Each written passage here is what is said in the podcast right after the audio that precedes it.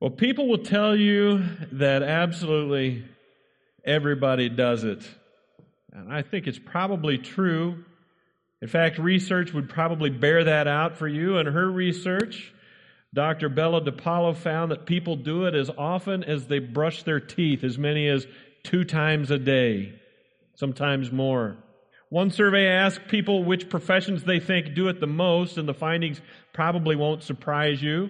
At the top were politicians, followed closely by salespeople, then lawyers, and journalists. So what is it? It's lying, isn't it? And Psychology Today said that women and men are equally prone to it. They may lie about different things, but they all lie equally as often. It was interesting to me to note that the children begin to develop the mental capacity to lie at the age of three. And it's at about at that age that they begin to realize that they may find some sort of benefit from some sort of deceitful behavior. Maybe they lie to cover up some form of wrongdoing, or maybe they lie to get something that they want, but they learn very early to lie.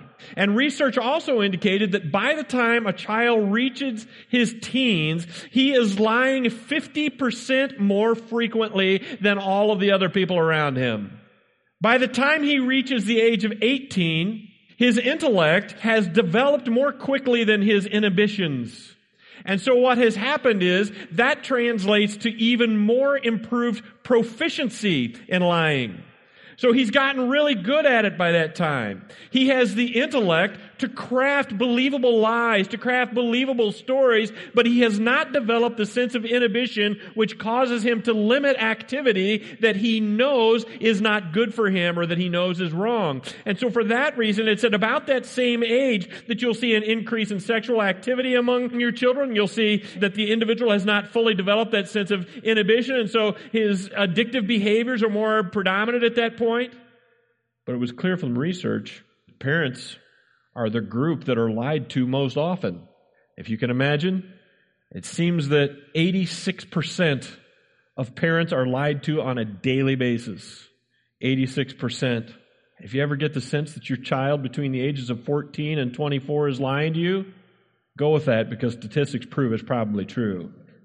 But I want to ask you, should we expect anything else from our kids? Should we expect anything else from our kids? Of course your kids are liars. And I want to tell you why. Do you know why they're liars? Because their parents are liars. That's what the problem is. The children are liars because their parents are liars. Those adults who were surveyed said that in the course of a normal week, they had deceived roughly thirty percent of the people with whom they had interacted. thirty percent of every single interaction contains some form of dishonesty. Teens and young adults lie because their parents lie. And can I tell you something else? Do you know who else lies? The grandparents lie. In fact, as I was reading, I was really surprised to find that the only age group that could rival teens in their frequency of telling lies were seniors. Seniors lie almost as much as teenagers do. But they, you may be right, Peg, but with the truth of the matter is they lie more than young children, they lie more than young adults, and they lie more than other adults. The world, my friends, has a problem with lying. Did you know that? This world has a problem with lying, and I believe that that's absolutely true, that everyone probably does do it. In fact, in Jeremiah seventeen nine, we read that the heart is what? The heart is deceitful above all things, and it is beyond cure. The heart is deceitful above all things. Who can understand it? The problem is a heart problem. It is deep within man's nature to be deceitful. It is deep within man's heart to be a liar. And if you've been with us over the last few months, you know that the book of Ephesians is divided into two separate sections. The first three chapters tell us how great our position is in Christ, and the last three chapters tell us of what that means to us. It tells us how we should behave based on that position. Paul tells us that we should not walk around, we should not conduct ourselves like the rest of the world. The pattern of conduct which guides your lives should be reflective of people who have the great privilege that you have. And then Paul begins to tell us to look and understand that we must conduct ourselves differently than the people who do not know God. That's Paul's instruction.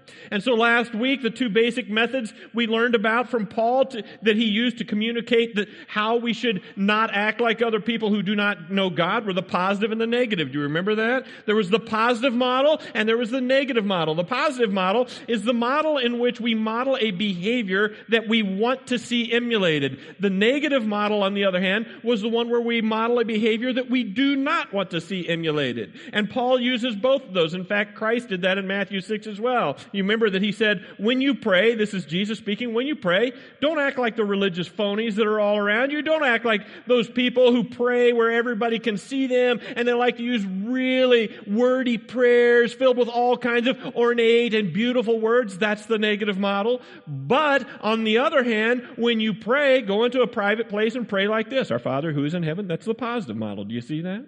Well, Paul uses that same method. And that's what he's doing in this portion of Ephesians chapter four. His message to us last week was this: you have been made new. You are different. You have been washed. You have been cleaned. Don't go back out to the garage and put on the same dirty clothes that you wore before you took a bath. Don't wear the same dirty clothes that you had on before you were washed. Rather, you should have new clothes that make it obvious that you've been cleaned. You should wear new clothes that make it obvious that you've had a bath. Now, beginning today, and really, as we go through the rest of the book of Ephesians, I want you to know that Paul is going to outline for us some very practical behaviors which make it obvious to the world that we have been washed and that we are now wearing clean clothes.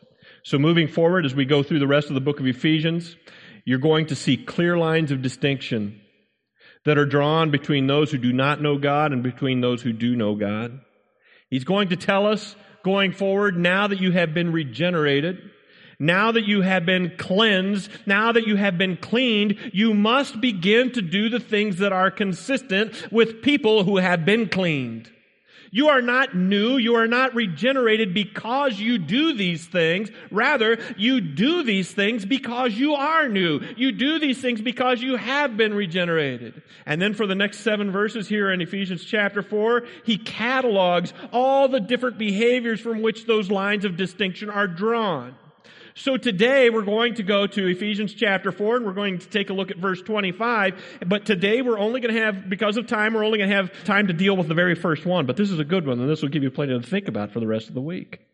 Because Paul starts off hitting us right between the eyes with one of the most common problems of humanity. Look at verse twenty-five.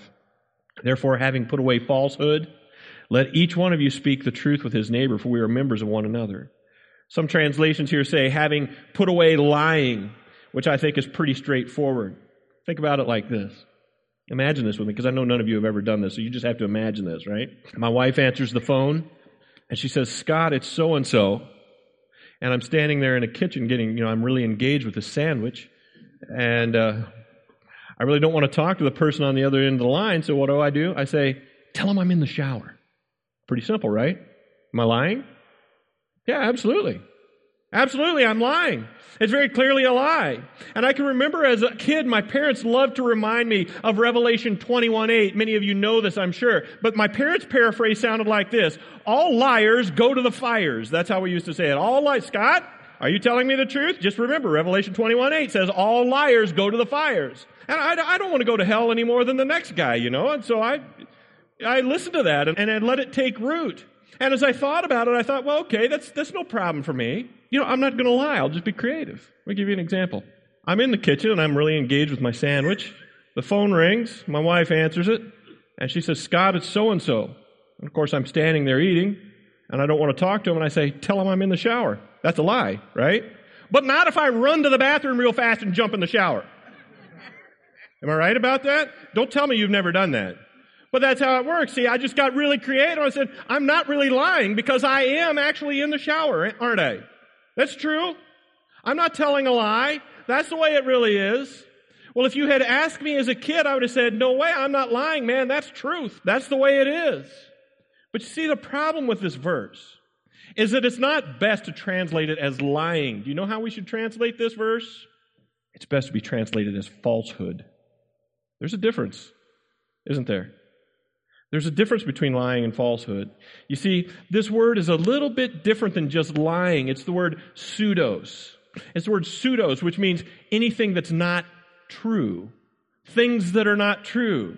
So it's not just lying as I determined it to be as a kid. It's not just lying in its most technical sense, which I learned to get around when I was a young guy by being, you know, very innovative in my behavior. It's all things that are not true. So listen to me, friends. When the phone rings and I jump in the shower, is that lying?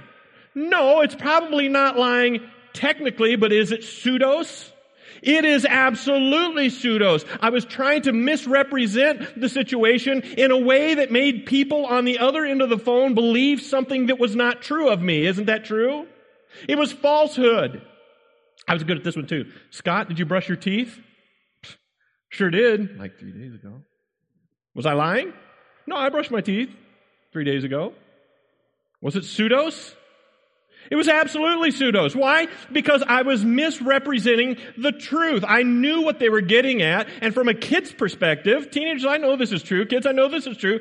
Technically speaking, you feel like you're not lying because I had brushed my teeth. But I want you to know that it is falsehood. I'm trying to misrepresent the situation in a way that it makes my parents believe that I brushed my teeth tonight, and I'm doing it deliberately. So we do well to think of pseudos as more than just lying. It's falsehood. Let me challenge you with another one. What about exaggerating? What about exaggerating? I mean, is that lying? Probably not in the mind of a liar. This is a good one. I find that the older I get, the more this form of falsehood, the more this form of pseudos applies to me. I mean, if my kids ask me about a time that I was playing ball as a young man and I recount it for them, I mean, the home runs get longer and longer. You know what I'm talking about? I mean, the defensive plays are more and more spectacular. I could just fill a whole entire E S P N highlight reel. You know, I tell the story in a way that makes it sound great. I was fantastic, man. It was the greatest play you've ever seen in your life. Because I want my kids to think highly of me. So I build myself up by telling them stories that, while they may be true, I'm stretching them just a little bit. Not much, by the way. Just a little bit. To make them think that I was greater than I actually was. It's the old fisherman syndrome, right? I caught the fish. They just continued to grow after I caught them. Isn't that how it works? It's pseudos. It's falsehood. What about overstating your position so that you can gain leverage in a negotiation? How about that? Is it pseudos? Is it falsehood? What about looking at someone else's paper in school, kids? Is it lying? Probably not technically. But is it pseudos? Is it trying to take credit for something that was not yours? Is it falsehood? Is it trying to misrepresent yourself? Absolutely it is. What about flattery? Hmm? How about building people up so that you can get what you want from them? How about saying things that you don't really feel in your heart? Because there's something to be gained from that. Have you ever done that? Maybe you say something you don't really feel in your heart so that you can come off sweeter than you really are, kinder than you really are. It's falsehood. What about allowing the clerk at the store to give you more change than you've got coming? Are you lying by doing that? Is it falsehood? It's absolutely falsehood, isn't it? Friends, what about the falsehood of omission? I didn't lie, I just didn't tell all the details. You ever do that? I didn't lie, I just didn't I just didn't tell it all. We do this stuff all the time, don't we? You don't need me to stand up here and tell you this. We're filled with pseudos. We're filled with falseness, and we love to deliberately mislead somebody into believing something that is not true. And then we like to be creative and find ways around it. And so I wonder, if you think about it, are there areas of pseudos in your life? Do you have areas like that in your life today? Maybe none of the things that I shared from you just now, which happened in my life, resonate with you, but I wonder, do you have your own forms of pseudos? Do you have your own forms of deceiving people? Do you have your own methods of skirting the truth and trying to get around it? I started our discussion today by saying that if you ever brought it up in conversation, people will tell you that everyone lies. I want to ask you again, is that true? Well, It certainly is true of those people who do not know God. That's the norm in our society, isn't it? Lying, deceit. And as I thought about it, I thought, you know, people who don't know God do it so often that if they were to all stop lying today, I suspect that we would have complete and utter chaos. Governments would be toppled. Nations would fall apart. Social media would be completely devastated. Marriages and families would be destroyed. The non-God-knowing world operates on an entire structure of lies. They operate on an entire structure of lies. I want to take you back to Revelation twenty-one eight, my parents' favorite verse. Parents, you may want to memorize this one. But follow along here. But as for the cowardly, the faithless, the detestable, as for murderers, sexually immoral, sorcerers, idolaters, and what? How many liars? And all liars, their portion will be in the lake that burns with fire and with sulfur, which is the second death. Listen, a burning lake of fire and sulfur, which is the second death, what is that? That's hell, isn't it? The burning lake of sulfur and fire, that's hell. Who are the people who go to hell? Who are the people who face the second death? Who are those people? Do believers go to hell? No, they don't, do they? People who do not believe in Christ are the ones who go to hell. People who do not know God are the ones who go to hell. Listen, as you see in Revelation twenty-one eight, liars are among those people who go to hell. So which people are characterized as liars according to Revelation twenty-one eight? Those people who do not believe. But what does Paul say in verse twenty of Ephesians four? That's not the way you learn Christ. That's not the way you learn to behave yourself. I taught you differently than that. That's the way they do it at the Temple of Artemis. That's not the way we do it here. That's not the way the people of your position should behave. Those are the old clothes that you used to wear before you were washed. Those are the old clothes that you used to wear before you took a bath. Now that you're clean, why Why would you go back and put those dirty clothes back on? Why would you do that? You're different than you used to be. For the believer, that's not what we do. There's no place in the Christian life for liars. There's no place in the Christian life for people who perpetuate falsehood. There is no place for people in the Christian life who are pseudos. Believe me, I'm not saying that I never lie. I'm not saying that I have never had a moment of pseudos or a moment of falsehood, that it has never popped up in my life. I'm not telling you that. But listen to me, when it comes to the believer, this is not a pattern of life. When it comes to the believer, this is not a pattern of life for you. We miss the mark from time to time, but friends, we repent and we turn from it and we move on. Lying is not the pattern of life of people in your position. I want you to know that. It's the pattern of life for people who go to hell. People who are saved don't go to hell.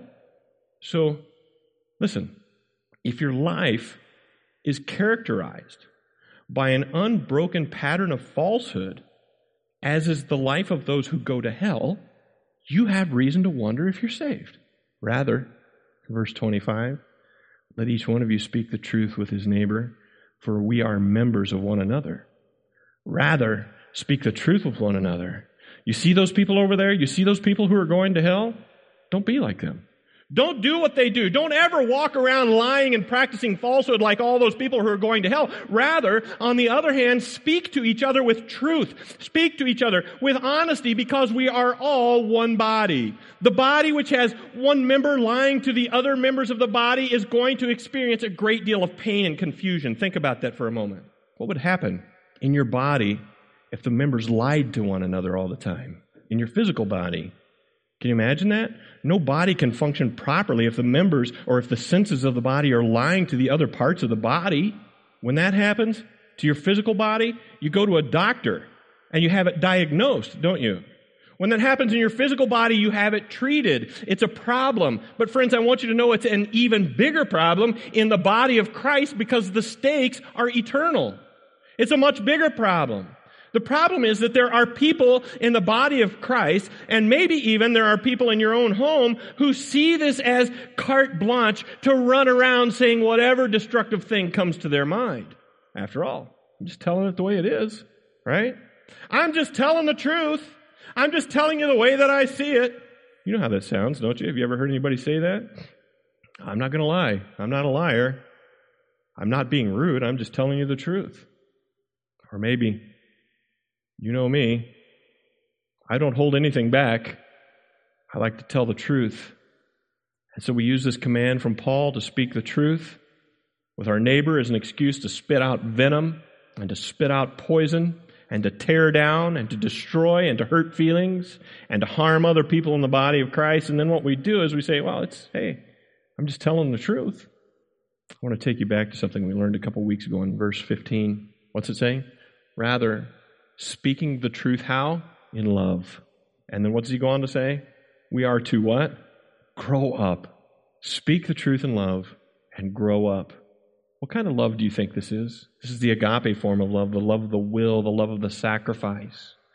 Paul is telling us that if we speak the truth in a sacrificial love, if we speak the truth in a way that prefers other people above ourselves, if we speak the truth gently and sacrificially in a way that does not offend, then we build up the body. We speak as though we were mature. We speak the truth as though we speak through a spirit of humility and lowliness. We speak the truth through a spirit of meekness and gentleness and patience and long-suffering, don't we? And long sacrifice. So listen, if you're speaking to your neighbor in the body of Christ from any other vantage point, though you may feel that you're just trying to keep from being false and you're trying to keep from lying, I want you to know that you need to repent and you need to ask for forgiveness. Why? Because we're all members of one another. We're all members of the same body. How could your hand ever act to inflict damage to your eyes on purpose? What if your teeth decided they were going to begin to destroy your arms? Isn't that foolish? Yet we do that to one another in the body of Christ, and we don't give it a second thought. We do it to one another all the time. We say things to other people in the building. We say things to other people in the church of God. We say hateful things about people. And by doing that, we're harming other members of the body, and then we say, take it up with him. I'm just telling the truth. Isn't that how we do it? But what does Paul say? That's how they do it at the Temple of Artemis. That's how the non-believers do it. That's how the people who don't know God do it. But you, how could you hurt another member of the body of Christ? Love sacrificially. Love sacrificially. Endure the wrong. Don't use the truth to tear down. Use the truth to build up and to encourage and to build up the body of Christ until we all reach the full measure of the stature of the fullness of Christ. So I just want to challenge you this morning to consider, first of all, the falseness in your life. Is there falseness in your life? Is there? Are you misrepresenting anything in your life? Expense accounts, taxes? Is there falseness? And I want to challenge you if there is. Paul's instruction to us is you need to strip it away and you need to throw it off because that is not fitting for people of your position. It's not fitting for people of your position to wear dirty clothes. Those are the clothes of the people who are going to hell. Rather, speak the truth from a heart of love to the building up of the body of Christ and the edification of the people at Root River Church. Speak to the edification of the greater body of Christ and the people of Milwaukee and of the church of God. We speak to build one another up. That's not how you were taught Christ. Father, I thank you for being so good to us. We thank you that you have mercy on us and you have patience with us and you endure patiently wrong attitudes in our life. God, I just pray that you would convict our hearts, that you would point out any areas of falseness because we want to represent you well. We want to honor you by our behaviors and by our thoughts and by the words that come out of our mouths. God, let us never use our words to destroy other members of the body of Christ, but let's build them up and let's edify them and make them strong that they may, may mature and may become strong in the word and the knowledge of Jesus Christ. We pray that you would do that in Jesus' name. And Lord, I thank you now for this ministry to the foster kids in Milwaukee. I thank you for R F K, and I thank you for the ministry that they do to build up these young people, these young children, who aside from your grace and your mercy really don't have much of a chance. But your grace and your love for them reaches into even the most dysfunctional families and neighborhoods. and your Holy Spirit can overcome any evil.